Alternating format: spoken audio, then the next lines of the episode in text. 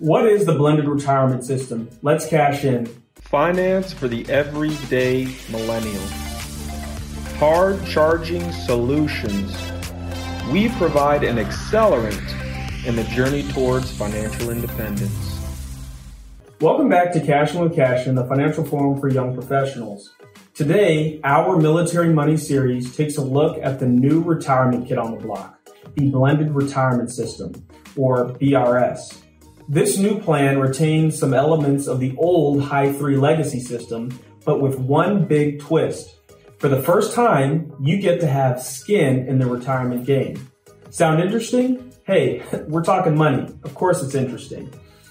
If you came onto active duty anytime on or after January 1st of 2018, you were automatically placed into the BRS, which consists of four separate components. First is the defined benefit portion. This is calculated at 2% of the average of your high three base pay times the number of years of service times two. If you retire at 20 years, your defined benefit component will equal 20 times 2% or 40% of your high three base pay. If you retire at 30 years, your defined benefit is 30 times 2% or 60%. You'll notice the multiplier for BRS is 2% which is lower than the legacy multiplier of 2.5. With BRS, other components come into play, and those components add to your total retirement package. The second component of BRS is the defined contribution to your thrift savings plan, or TSP. The TSP is a government run retirement savings plan for members of the military and federal civil service. Think of it as the 401k for the government. As with any 401k, participants can invest their savings in different types of mutual funds or government securities. Your TSP is money that belongs to you. If you separate from the service before you become eligible for retirement, the money you've invested in your TSP remains yours to do with as you will. You can keep it in the TSP, you can roll it into a personal IRA, or even into your new employer's 401k. There's a lot to say about contribution amounts, matching funds, and the investment choices available for the TSP.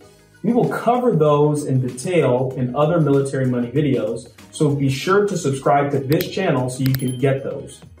The third component of BRS is continuation pay. It's like a pre-retirement bonus that you get while you're still on the job, and it's targeted for mid-career professionals.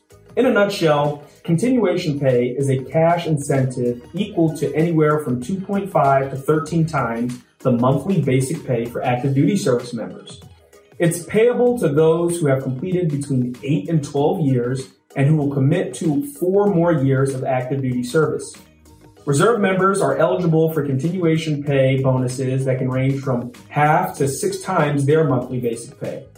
Continuation pay levels may be based on factors like the specific retention needs for your branch of service, uh, specialty skills, and the number of hard to fill positions open at that time.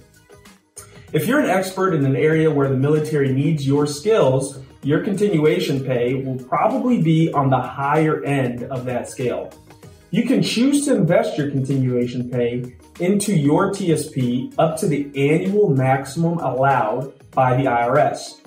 Investing your continuation pay can offer a nice boost to your retirement savings as it multiplies over time.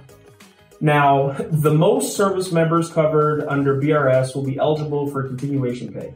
Once you hit the eight year mark, it's worth your while to reach out to your personnel office for details on the amount of continuation pay offered for your job and your branch of service.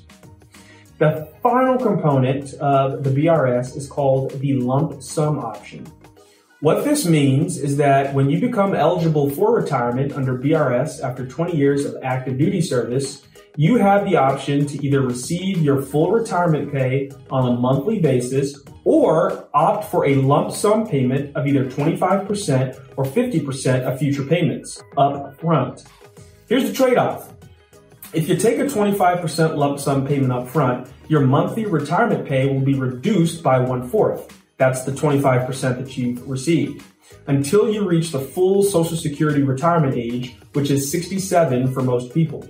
If you take the 50% lump sum, you'll get half of your normal retirement pay until full retirement age. Now, there's one important point that you need to know. Your lump sum payment will be discounted to the present value by a certain percentage to allow for inflation. The discount rate will vary from year to year, and for 2022, the lump sum discount rate is 6.54%. BRS represents a big step forward in the remaking of military pensions. The bottom line is this what you don't know can cost you. So I encourage everyone to take the time to understand all four components of BRS and what they can mean for you. If you have any questions, your personnel office should be able to help you out. You can also click the link you see in the top right of your screen to visit the military pay page on the us.gov website. And until next time, this is Cassian reminding you that it is always a good time to cash in with Cassian.